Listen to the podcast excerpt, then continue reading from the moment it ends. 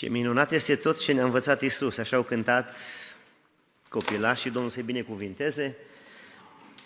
Vrem să deschidem Biblia la învățătura Domnului nostru Iisus Hristos, învățătura pe care a dat-o ucenicilor spre finalul arătărilor. Suntem în perioada când noi ne salutăm cu acest salut, Hristos s-a înălțat, până în joia când am sărbătorit înălțarea Domnului, ne-am salutat cu Hristos a înviat și urmează să sărbătorim sărbătoarea pogorârii Duhului Sfânt, care va fi această sărbătoare duminică.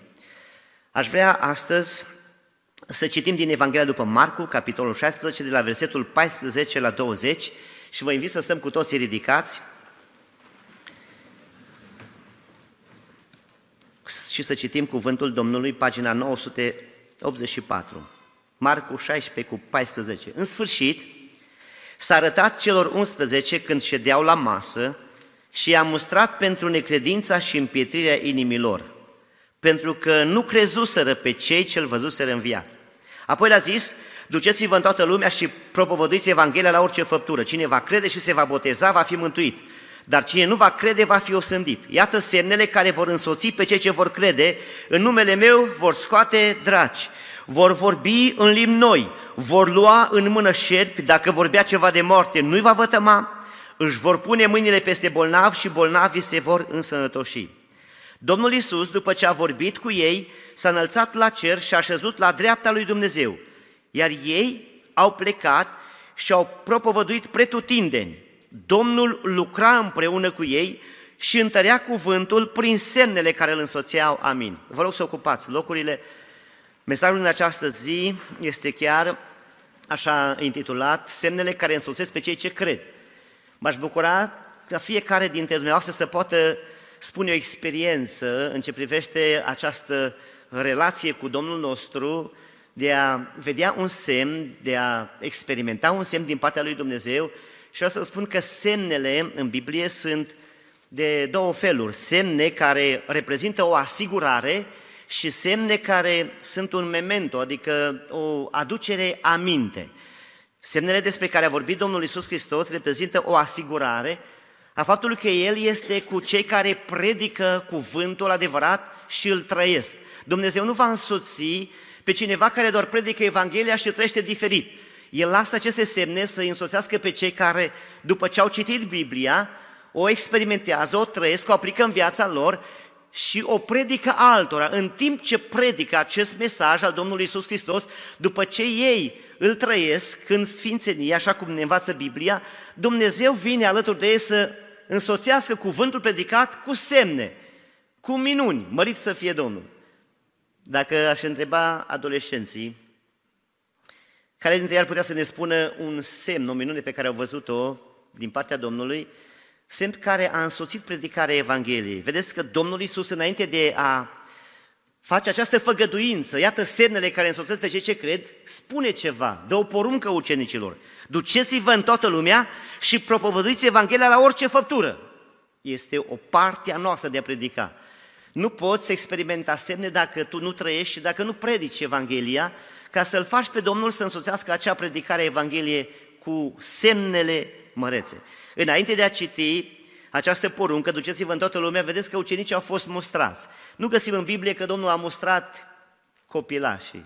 Găsiți undeva în Biblie că Domnul, desiori găsim că Domnul i-a mustrat pe ucenici și chiar în pasajul acesta spune că după ce s-a arătat celor unsprezece când ședeau la masă, i-a mustrat pentru necredința și împietrirea inimilor, pentru că nu crezuseră pe cei ce-l văzuseră înviat.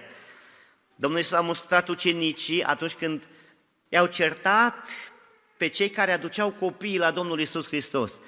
Doar în două locuri vedem că Domnul s-a supărat în Biblie, s-a mâniat, atunci când creștinii adunați în templu, creștinii, evrei adunați în templu, au schimbat închinarea, au schimbat scopul întâlnirii și în loc să se închine lui Dumnezeu, au început să facă comerț în templu, în casa lui Dumnezeu. Și Domnul a luat un bici supărat și a scos afară, spunând: casa mea se va chema o casă de rugăciune. A doua oară când Domnul s-a supărat a fost atunci când i-au adus pe ucenici și când părinții au dus copiii la Domnul Iisus și ucenicii i-au certat pe cei ce aduceau. Și Domnul s-a supărat zicând: lăsați copilașii să vină la mine și nu-i opriți, căci împărăția lui Dumnezeu este a unora ca ei. Vă amintiți când Domnul Iisus a folosit copilașii ca să țină o predică? Atunci când ucenicii iar meritau să fie mustrați, pentru că ei se certau să știe care dintre ei va fi cel mai mare. Și într-un context trist, când Domnul Iisus spunea că vine vremea când Fiul omului va fi dat în mâna celor fără de lege, ei îl vor scuipa, îl vor bate, îl vor condamna la moarte, dar a treia zi va învia. Și ucenicii s-au gândit: dacă Domnul este omorât, cine va fi mai mare între noi? Și Iisus a luat un copilaș, l-a așezat în mijlocul lor și a zis: dacă nu vă veți face ca unul dintre acești copilași, cu niciun chip nu veți vedea în împărăția lui Dumnezeu. Care dintre voi vrea să fie mare, trebuie să se facă ca un copilaș. Dacă nu vă întoarceți la Dumnezeu și nu vă faceți ca un copilaș, cu niciun chip nu veți intra în împărăția lui Dumnezeu. Pentru copii este mult mai simplu să dobânească mântuirea, pentru că ei n-au de făcut atâtea lucruri câte avem de făcut noi, din afirmația Domnului. Dacă nu vă întoarceți la Dumnezeu și nu vă faceți ca un copil. Ei nu trebuie doar să se întoarcă la Domnul, pentru că sunt deja copii. Ei nu trebuie să se facă copii, ei sunt deja copilași. Și dacă toți copiii aceștia sunt întorși la Dumnezeu, mă bucur din toată inima. Știți că astăzi a avut o întâlnire a copiilor din orașul nostru, nu numai de la biserica noastră, au venit și de alte biserici și de la, din, de la uh, alte uh, confesiuni religioase. Ne-am bucurat să-i salutăm și ca să-i invităm la biserică în seara asta. Ne bucurăm de prezența dumneavoastră, Domnul să vă binecuvinteze. În lecția de astăzi a fost prezentat uh, felul cum Domnul poate folosi copilașii. Vă amintiți? Ce copii a folosit Dumnezeu? După lecție a fost aplicația practică, poți să fii și tu folosit. Și iată că voi astăzi ați împlinit mesajul acesta, Dumnezeu a folosit să slujiți în Biserica Muntele Sionului. Domnul să vă binecuvinteze, ne bucurăm de slujirea voastră. Ce copii a folosit Dumnezeu și cam de vârstele voastre, da? Cine poate să-mi spună? Văd o mână ridicată aici, uite. Cum te cheamă? Ariana. Maria, sora lui Moise, care a fost folosită de Dumnezeu să poarte grija acestui copilaș pus într-un sicriaș uh, uns cu smoală pe râul Nil și apa îl ducea, dar Dumnezeu a făcut ca fata lui Faraon să găsească sicriașul cu copilul care plângea și Maria s-a strecurat să spună: vrei să-ți caut pe cineva care să-l alăpteze? Ba da, du-te, te plătesc, plătesc și pe femeia care o duci. Și Maria a dus pe mama lui Moise și ea l-a alăptat, l-a crescut, a fost și plătită. Pe altcineva, pe cine a folosit Domnul? Samuel. Cum l-a folosit Domnul? Copilaș, dus la templu, într-un, într-un mediu infect, am putea să spunem, unde preoția era coruptă, fiii lui Hofni și Fineaz, deși făceau slujba acolo, ei o păcătuiau foarte greu. Dumnezeu i-a avertizat printr-un prolog că ei s-au făcut vrenici de un păcat mare, el trebuia să-i oprească și nu i-a oprit. Dumnezeu îl cheamă pe Samuel și transmite un mesaj.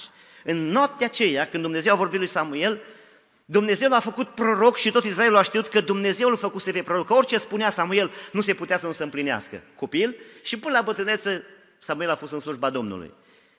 Sunteți egale așa cu răspunsurile. Pe cine a mai folosit Domnul? Uite, cum te cheamă? Gen- Genoveva? Domnul să te binecuvânteze. Pe cine a mai folosit Domnul? Băiețelul cu cinci pâini și doi peștișori, spunea Genoveva. Cum l-a folosit Domnul? Să fie darnic. El a avut suplimentul lui și a venit unul dintre ucenici. Filip, uite, Domnul vrea, are nevoie de, de suplimentul tău, de mâncarea ta. Și bucuros, băiețelul a dat, el n-a rămas flămând.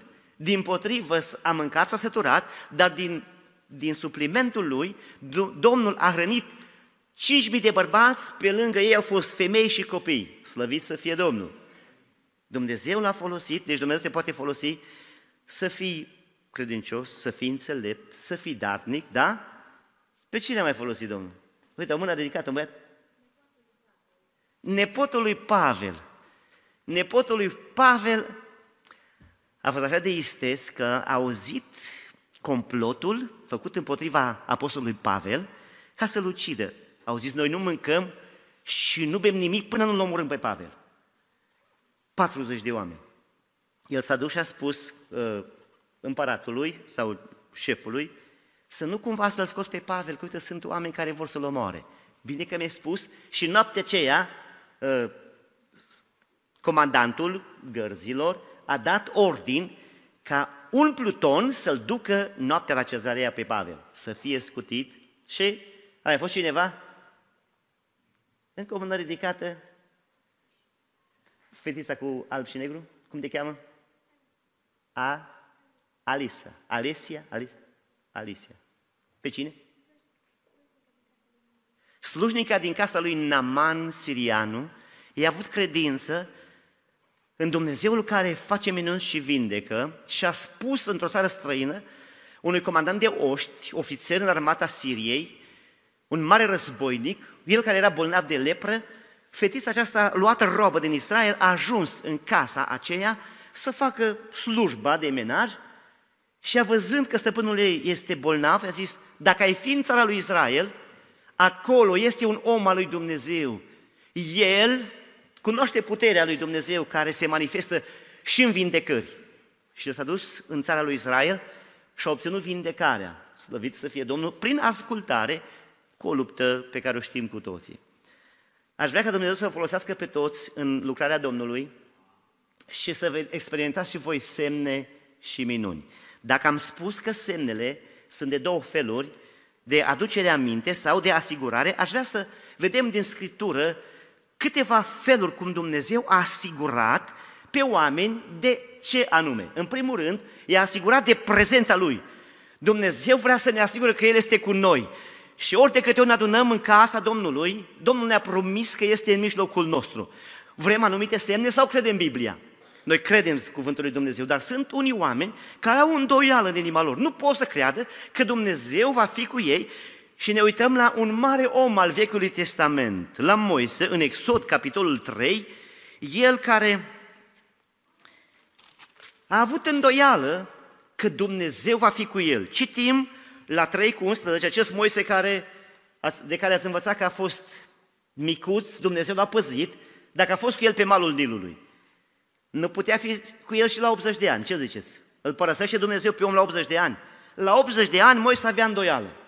Și Domnul spune în Isaia, până la căruntețele voastre vă voi sprijini, voi fi cu voi, eu nu vă părăsesc. Pot să se munte munții, dealurile, dar eu, dragostea mea nu se va muta de la voi. Și iată-l pe Moise la optzeci de ani șovăind și spune aici în trei cu unsprezece, Moise a zis lui Dumnezeu, cine sunt eu ca să mă duc la Faraon să scot din Egipt pe copiii lui Israel? Dumnezeu a zis, eu voi fi negreșit cu tine și iată care va fi semnul pentru tine că eu te-am trimis. Iată care va fi pentru tine semnul că eu te-am trimis. După ce vei scoate pe poporul din Egipt, vei sluji lui Dumnezeu pe muntele acesta.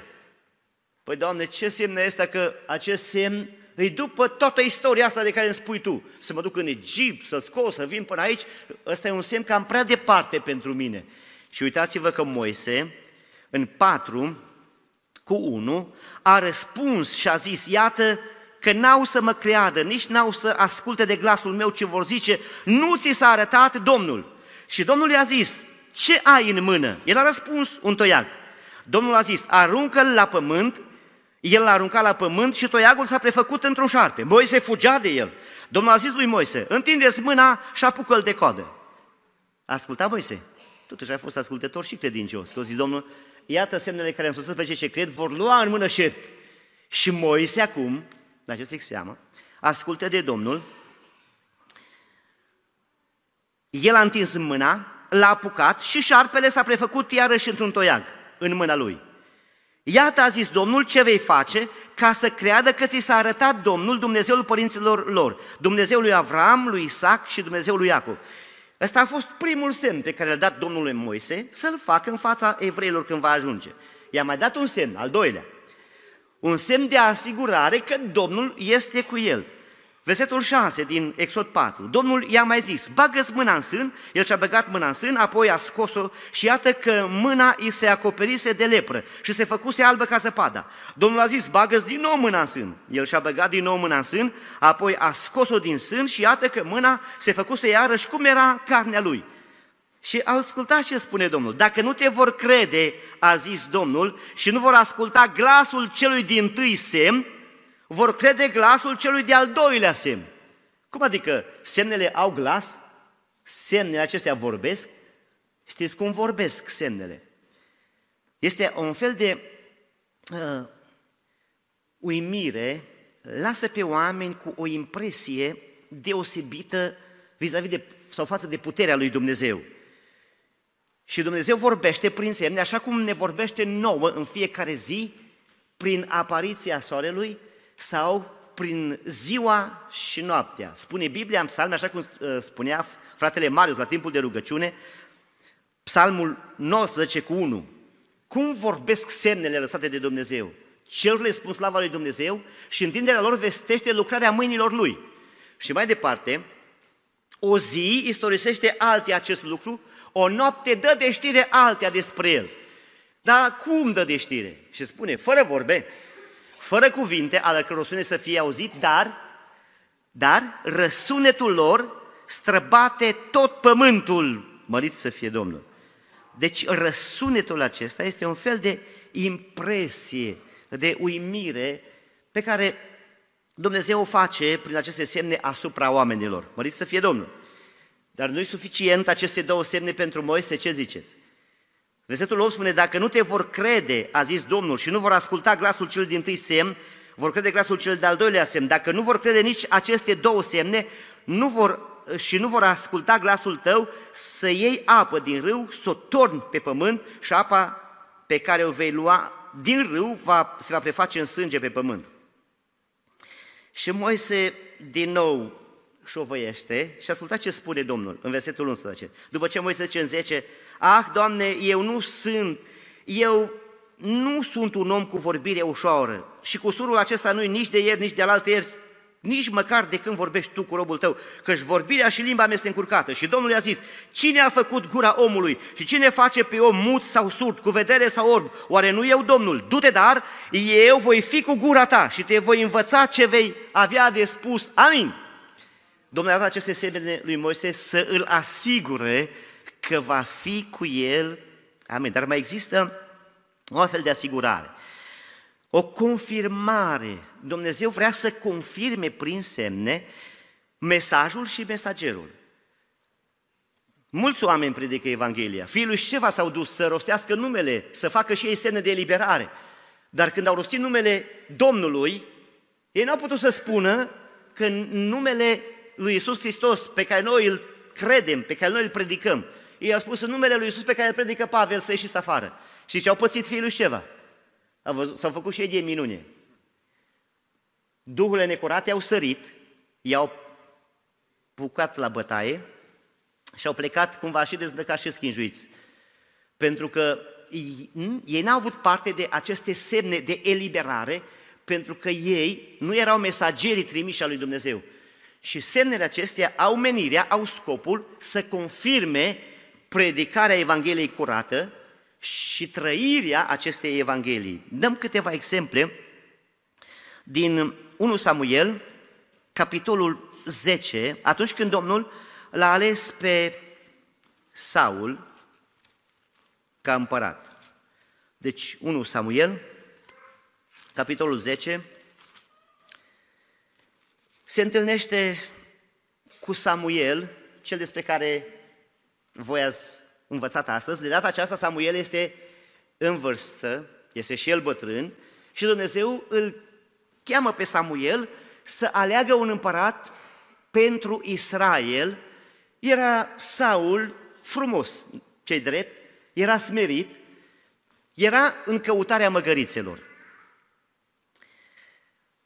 Și spune în versetul zece, în capitolul zece, versetul unu, Samuel a luat sticluța cu un de lemn și a turnat-o pe capul lui Saul. Apoi l-a sărutat și a zis, nu te-a uns Domnul ca să fii căpetenia moștenirii lui? Astăzi îi dă câteva semne la Saul să-l asigure că el, ciobănașul care caută măgărițele, a fost ales de Dumnezeu, indiferent de trecutul lui, să fie pus ca împărat, dar pe lângă aceasta îl asigură că Dumnezeu va fi cu el. În orice slujbă te cheamă Dumnezeu, în orice slujbă te pune, El te asigură că e cu tine, că ești la școală duminicală, învățător de școală duminicală, dirijor de cor, lider, organizator de tabere. Te asigură Dumnezeu că e cu tine. Nu spune că nu vor fi lupte. Vor fi lupte și ăsta e un alt semn că diavolul e furios împotriva ta. Nu te da bătut, știind că cu tine e cineva mai puternic. Mai mare este Domnul domnilor, Domnul oștirilor. Și Samuel știe că Saul are inima frică, deși era mai mare ca oricare din Israel, cu un cap mai înalt decât oricare. Îi spune ca să-l asigure următoarele semne. Astăzi, după ce mă vei părăsi, i-a spus Samuel, vei găsi doi oameni la mormântul la Helei, în hotarul lui Beniamin, la Țelțah.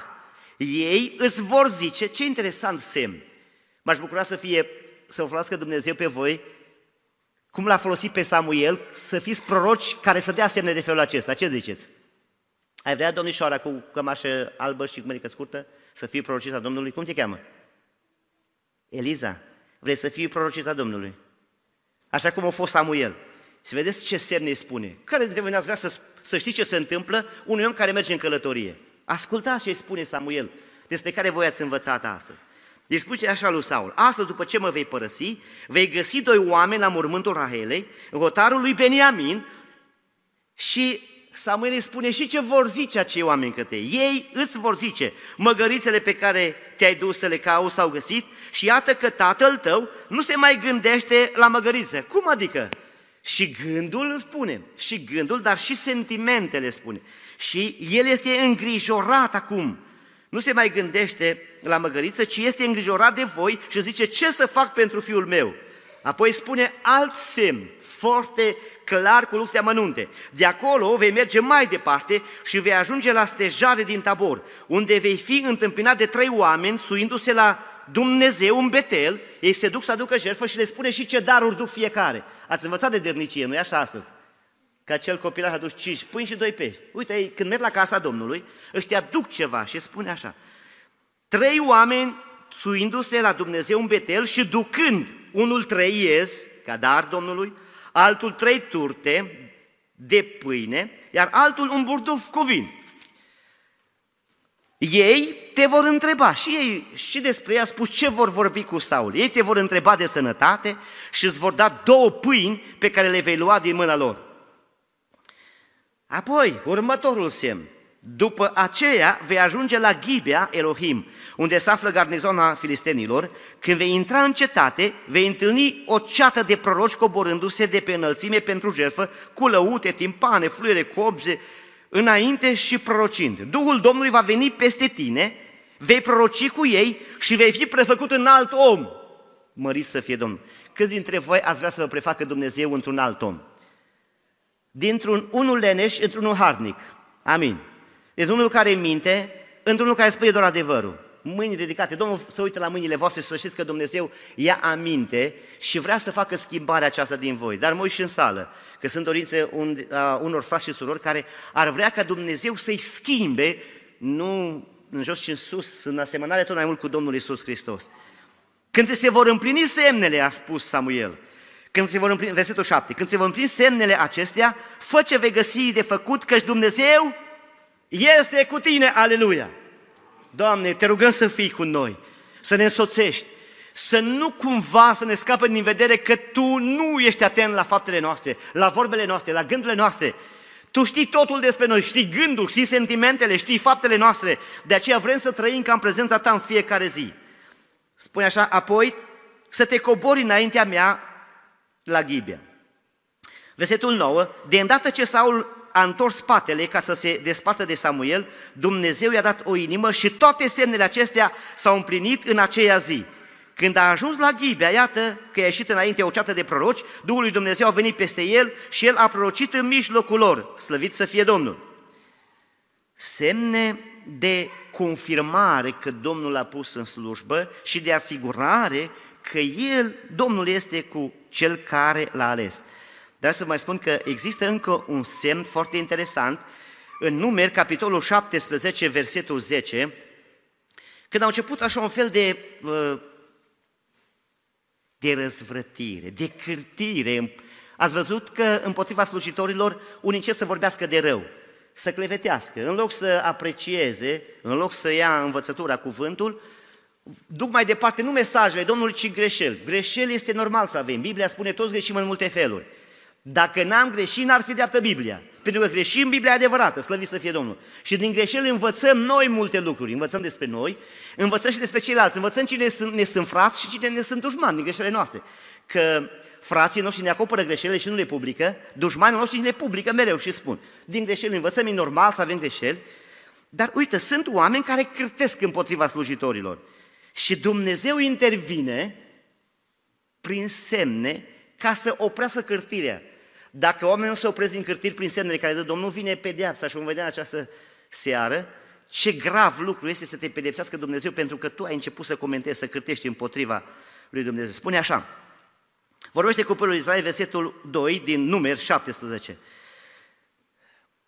Ia de la ei un toiac după casele părinților lor, adică doisprezece toiege din partea căpetenilor lor, după casele părinților lor, să scrii numele fiecăruia pe toiagul lui, să scrii numele lui Aaron pe toiagul lui Levi, căci va fi câte un toiac de fiecare căpetenie a caselor părinților lor. Să le pui în cortul întâlnirii, înaintea mărturiei, unde mă voi întâlni cu voi. Bărbatul pe care îl voi alege va fi acela al cărui toiac va înflori și voi pune capăt dinaintea mea cârtirilor pe care le ridică împotriva voastră copiilor Israel. Moise a făcut așa și a doua zi, versetul opt, când a intrat Moise în cortul întâlnirii, iată că un toiag, care credeți că a fost? Toiagul celui împotriva căruia cârteau evreii. Toiagul lui Aaron, care era pentru casa lui Levi, înverzise, făcuse muguri, înflorise și copsese migdale. Ce mare minune! Un proces de câteva luni se face într-o noapte cu un toiag uscat. Poate face Dumnezeu? Slăvit să fie numele Domnului. Și versetul nouă, Moise a luat dinaintea Domnului toate toiegele și le-a dus tuturor copiilor lui Israel ca să le vadă și să-și ia fiecare toiagul lui. Domnul a zis lui Moise, pune toiagul lui Aaron înainte, înapoi înaintea mărturiei și să fie păstrat ca ce? Ca un semn. Pentru ce? Pentru cei răzvrătiți, ca să pui astfel capăt înaintea mea cârtirilor lor și să nu moră. Dacă dăm o pagină în urmă, Core, Datan și Abiram, sunt cei care au cârtit și au murit. Știți ce grav? Uitați, versetul doi din Numeri șaisprezece, s-a răsculat împotriva lui Moise, Core, Datan și Abiram, împreună, împreună cu două sute cincizeci de oameni din copiii lui Israel, din fruntașa adunării, din cei ce erau chemați la sfat și că erau oameni de nume. Dați seama cum a reușit Core, Datan și Abiram să manipuleze oameni de elită ca să îi răscoale împotriva lui Moise și împotriva lui Aaron. Ei s-au adunat împotriva lui Moise și Aaron, versetul trei, și le-a zis, destul, că toată adunarea, toți sunt sfinți și Domnul este în mijlocul lor. Pentru ce vă ridicați voi mai presus de adunarea Domnului? Când a auzit Moise lucrul acesta, a căzut cu fața la pământ. A vorbit lui Core și la toată cetatea lui și a zis, mâine Domnul va arăta cine este a lui și cine este sfânt și îl va lăsa să, să, a, să se apropie de el. Va lăsa să se apropie de el pe acela pe care îl va alege. Iată ce să faceți, luați cădălnițele, Core și toată ceata lui, veniți la tămâier. Dar știți ce a zis Domnul?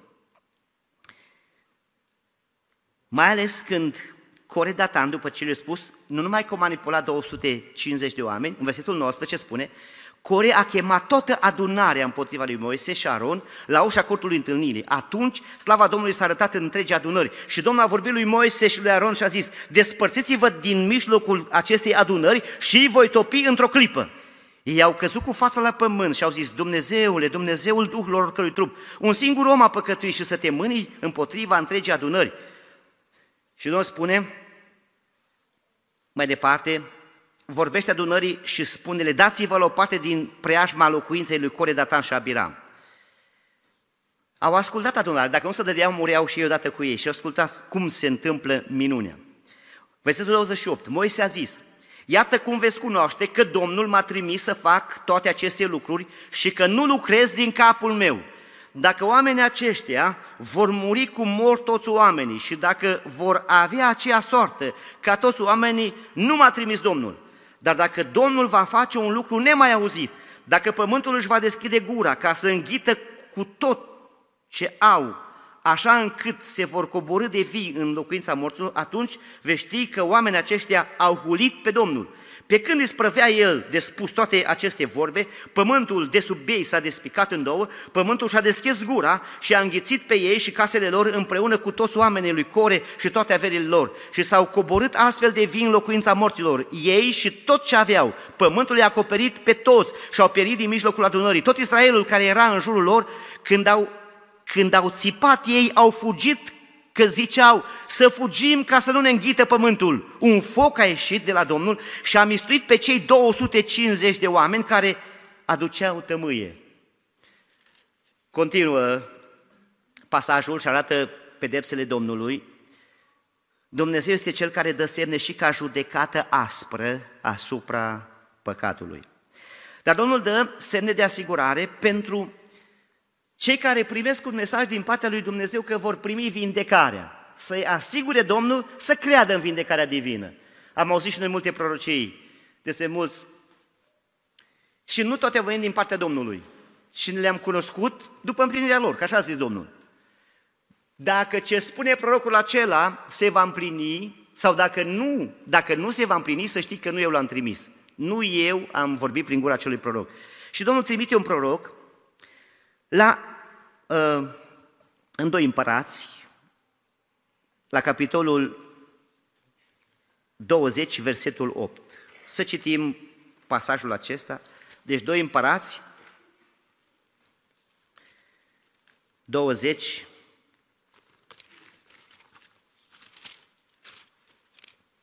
Ezechia zisese lui Isaia: după care semn voi cunoaște că mă vindeca, că mă va vindeca Domnul și că mă voi sui în a treia zi la casa Domnului. Știți că Ezechia a primit uh, mesajul că moare, a început să plângă, s-a rugat Domnul și Domnul l-a trimis înapoi pe Isaia să-i spună că îl va vindeca și se va sui. Versetul șapte, Isaia a zis, a luat o pâine și a pus-o pe umflătură și Ezechia s-a vindecat. Și Ezechia a zis, după care semn, versetul nouă, și Isaia a zis, iată din partea Domnului semnul după care vei cunoaște că Domnul va împlini cuvântul pe care l-a rostit, cum vrei să treacă umbra peste zece trepte înainte sau să se dea înapoi cu zece trepte. Ezechia a răspuns, nu este mare lucru ca umbra să treacă înainte peste zece trepte, ci mai bine să dea înapoi cu zece trepte. Atunci Isaia, prorocul, s-a rugat Domnului și Domnul a dat cu zece trepte înapoi umbra din locul în care se coborâse pe cadranul soarelui Ahaz. Știi ce înseamnă asta, să se dea înapoi Uh, umbra cu zece trepte? Știi că pe vremea aceea, Sara, era ceasurile, ceasul, nu aveau ceasuri ca noi. Punea asta cu un semn și după umbra care se învârtea, datorită uh, soarelui, care răsărea la un capăt, până la celălalt, umbra se rotia și să, cu zece trepte să se dea înapoi, adică să se, să se ducă înapoi soarele cu zece trepte, asta aproape o zi întreagă, mai bine de jumătate de zi, să se ducă soarele. La rugăciunea lui Isaia, Domnul a dat semnul lui Ezechia, acest împărat al lui Israel, să creadă că Dumnezeu îl vindecă și că se suie a treia zi la casa Domnului. Este foarte important să trăim în credință. Și vreau să spun că în Evanghelia după Ioan este așa o, o relație între credință și semne. Adevărata relație între credință și semne este demonstrată în Evanghelia după Ioan. Și vreau să vă spun că o credință matură se bucură de semne, dar nu depinde de semne. Nu depinde de semne. Cei trei tineri, când au fost amenințați să fie aruncați în cuptor la aprinși, și ce au spus? Dumnezeul nostru, căruia slujim, poate să ne scape și ne va scăpa din mâna ta, împărate. Dar și el nu ne scapă. El nu face semnul acesta, să știi, împărate, că noi rămânem credincioși lui și slujim doar lui Dumnezeu. Dumnezeu a dat acest semn prin care s-a făcut o evangelizare mare în toată Valea Dura și în tot ținutul peste care domnea împăratul Ahasveros sau Nebucanețar, peste o sută douăzeci de ținuturi, au fost predicat, a fost predicat semnul acesta a faptului că Dumnezeu îi izbăvește miraculos pe cei care se încred în El, în timp ce ceilalți necredincioși au murit de flăcările cuptorului încins extraordinar. Totuși, vreau să vă spun că nu este un semn bun dacă nu sunt semne între noi. Psalmul șaptezeci și patru cunoaște o plângere pe care o are psalmistul și vreau să vă citesc acest lucru. Versetul nouă din șaptezeci și patru: semnele noastre nu le mai vedem, nu mai este niciun proroc și nu mai este nimeni printre noi care să știe până când. Citim mai sus în context, în acest psalm, versetul patru: potrivnicii tăi au mugit în mijlocul templului tău și au pus semnele lor drept semne, semnele noastre nu le mai vedem printre noi și nu mai este niciun proroc. Ne rugăm ca Dumnezeu să ne însoțească cu semne. Amin? Semnele, frați și surori și dragi copilași, sunt dovezi ale activității pline de putere și în acest capitol pe care am citit din Marcu șaisprezece, vedem aceste semne care au fost împlinite în viața ucenicilor mereu. Spune în doi Corinteni doisprezece cu doisprezece, dacă poți afișa, semnele unui apostol, spunea apostolul Pavel, le-ați văzut printre voi, le-ați avut printre voi în toată răbdarea, prin semne, puteri, minuni care au fost făcute, vindecarea ologului, eliberarea. Dar Domnul a făcut semne și de condamnare atunci când Elima vrăjitorul stătea împotriva lui Pavel să predice. Pavel le-a stat împotrivă și a zis: până când nu mai încetezi tu să strâmbi căile drepte a Domnului? Domnul ți-a dat vremea de har, iată că vei fi orb până la o vreme. A dat această noia pe care și Pavel a experimentat-o când mergea să prigonească, mergea să prigonească biserica lui Dumnezeu. Și știți că dregătorul Felix, când a văzut semnul acesta, s-a pocăit, a crezut mesajul Evangheliei. Și mesaj de vindecare, de minune, de transformare, de descoperirea viitorului, dar și mesaj de condamnare, de judecată, sunt binevenite pentru a păstra echilibrul, sănătatea și protecția divină a Tatălui nostru Ceresc. Afișăm apoi din Fapte opt cu șapte și citim apoi șaisprezece cu optsprezece, nouăsprezece cu unsprezece, alungarea demonilor. Iată semnele care însoțește, în numele meu vă scoate draci, căci din mulți înrăciți și sau duhuri necurate, și scoteau mulți marțipete, mulți slăbănoși și șchiopi, erau tămăduiți. șaisprezece cu optsprezece, apoi nouăsprezece cu unsprezece la șaisprezece, tot din Fapte, rămânem la Cartea Faptele Apostolilor. Așa a făcut ea timp de mai multe zile, ghicitoarea din Filip. Pavel, necăjit, s-a întors și a zis Duhului: în numele lui Iisus Hristos îți poruncesc să ieși din ea, și a ieșit chiar în ceasul acela. Apoi nouăsprezece cu unsprezece la șaisprezece, și Dumnezeu făcea minuni nemaipomenite prin mâinile lui Pavel. Citim, continuăm până la unsprezece, până acolo, că peste cei bolnavi se puneau basmale sau șorțuri care fuseseră atinse de trupul lui și îl lăsau, îi lăsau bolile și ieșeau afară din ei duhurile rele. Și aici e ce v-am spus despre exorciști iudei. Ne oprim, mergem mai departe la vorbirea în limbi, în Fapte doi cu patru și versetul unsprezece, citim selectiv, deci doi cu patru, și toți s-au umplut de Duhul Sfânt și au început să vorbească în alte limbi, după cum le da Duhul să vorbească. Și versetul unsprezece, ei, ceilalți care erau din alte naționalități, au venit la Ierusalim, s-au mirat că i-au auzit pe acești oameni vorbind în limba lor, în limba lor în care s-au născut lucrurile minunate ale lui Dumnezeu. zece cu patruzeci și șase... Și apoi nouăsprezece cu șase, căci îi auzea vorbind în limbi și mărind pe Dumnezeu în casa lui Corneliu, când predica Evanghelia, Duhul Sfânt s-a coborât peste ei. Și ei au fost uimiți văzând că Duhul Sfânt s-a coborât auzindu-i vorbind în limbi. Și i-au și botezat. Iar în nouăsprezece cu șase, de asemenea, când și-a pus Pavel mâinile peste ei, Duhul Sfânt s-a coborât peste ei și vorbeau în alte limbi și proroceau, laudă Domnului. Șerpi, în douăzeci și opt cu cinci, gândiți-vă când apostolul Pavel a fost pe insula, în acel în naufragiu, a, a dat peste un ostrov și acolo Dumnezeu a făcut multe minuni, vindecări, dar în timp ce Pavel lua mărăcini să pună pe foc, a, mai sus cu un verset să înțelegem contextul, barbarii când au văzut năpârca spânzurată de mâna lui Pavel, au zis unii către alții: cu adevărat omul acesta este un ucigaș, căci dreptatea nu vrea să lase să trăiască, măcar că a fost scăpat din mare. Pavel a scuturat năpârca în foc și n-a simțit niciun rău și ei și-au schimbat părerea spunând că Pavel este zeu. Dumnezeu a folosit acest semn ca ei, ei misionarii sau Pavel, să predice Evanghelia, să poată ruga pentru toți bolnavii și a pus mâinile peste ei. Despre o travă nu este consemnat în Noul Testament, dar istoricul Flaviu spune că i s-a atribuit lui Ioan, i-au dat o travă și el n-a murit. Mâinile peste bolnavi, nouăsprezece cu unsprezece și de asemenea douăzeci și opt cu opt la nouă, și Dumnezeu făcea minuni nemaipomenite. Cum? Prin mâinile lui Pavel. Își punea mâinile peste bolnavi și bolnavii se vindecau. douăzeci și opt cu opt la nouă de asemenea. Atunci au venit și ceilalți bolnavi din ostrovul acela unde era cu năpârca. Și ni s-a dat mare cinste și la plecarea noastră cu corabia am tot ce trebuie. Dumnezeu este Cel care poartă de grijă, slăvit să fie Domnul. Vreau la încheiere să vă spun că Dumnezeu este Cel care chiar ne invită să cerem semne. La Haz a zis cere un semn și a zis nu cer, uite Domnul îți dă un semn, dar să fim atenți cu ce scop cerem semnele, că cei care au cerut semne doar de curiozitate să vadă un spectacol, fără ca ei să se implice, fără să se angajeze într-o lucrare, fără să întărească credința lor, fără să primească o asigurare, Dumnezeu nu va da semn.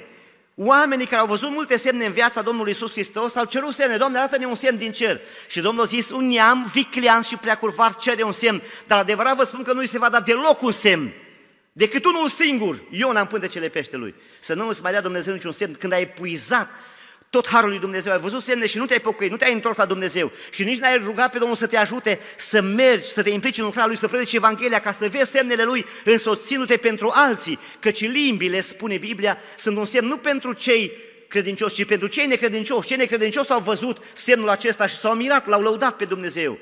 Dumnezeu vrea să însoțească cuvântul pentru cei care nu-L cunosc pe Dumnezeu și să fie înrolat în slujba Lui.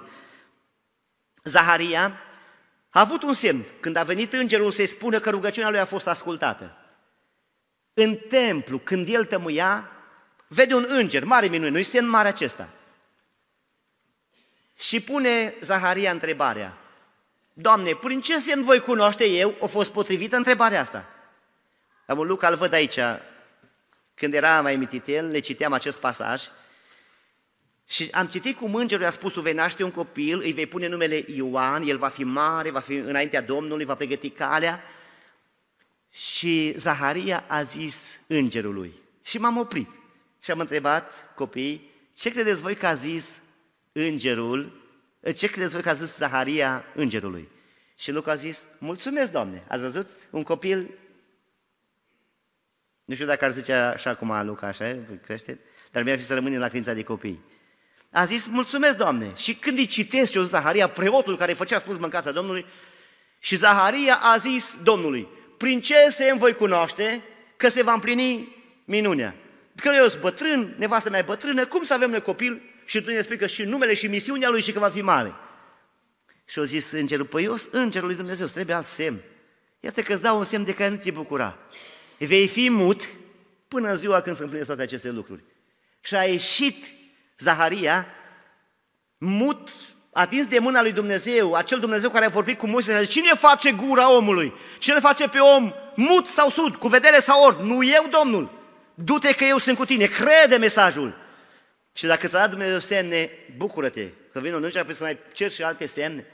Să cerem semne numai atunci, vezi că închei cu aceasta, cu semnul lui Gedeon. Când cere semne, să cereți în așa fel încât să fii sigur că Dumnezeu a lucrat. Gedeon a pus un semn cu lâna, știți semnul acesta, nu? A zis, Doamne, dacă Tu vrei să mă folosești pe mine așa de mic, cel mai neînsemnat, să izbăvesc pe Israel de Madian, uite, pun un semn în arie, dacă în noaptea aceasta roa nu cade decât pe lâna aceasta și în jurul uscat, eu cred că Tu m-ai trimis. Și când se trezește Gedeon, vede că e roa pe lână și storce un pahar de apă. Și îi vine ispita și gândul ce, Doamne, după, n-am pus bine semnul că dacă o vine cineva și o stropit lâna cu apă, o pus un pahar de apă pe ea și o rămas udă.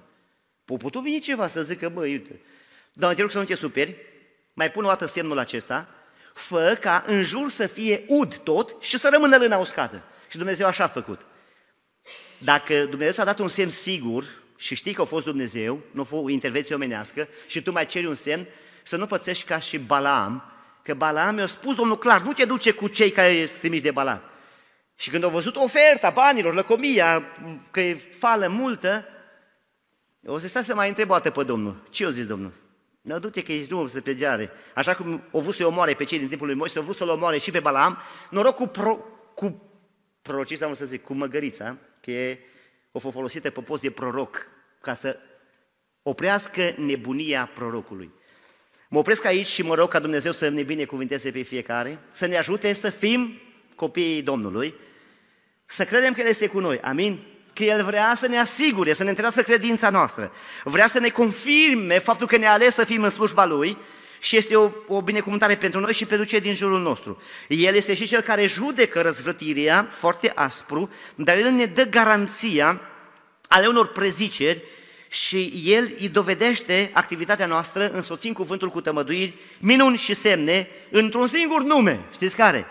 Nu numele ne, al unelu, a învățătorilor școală duminicală.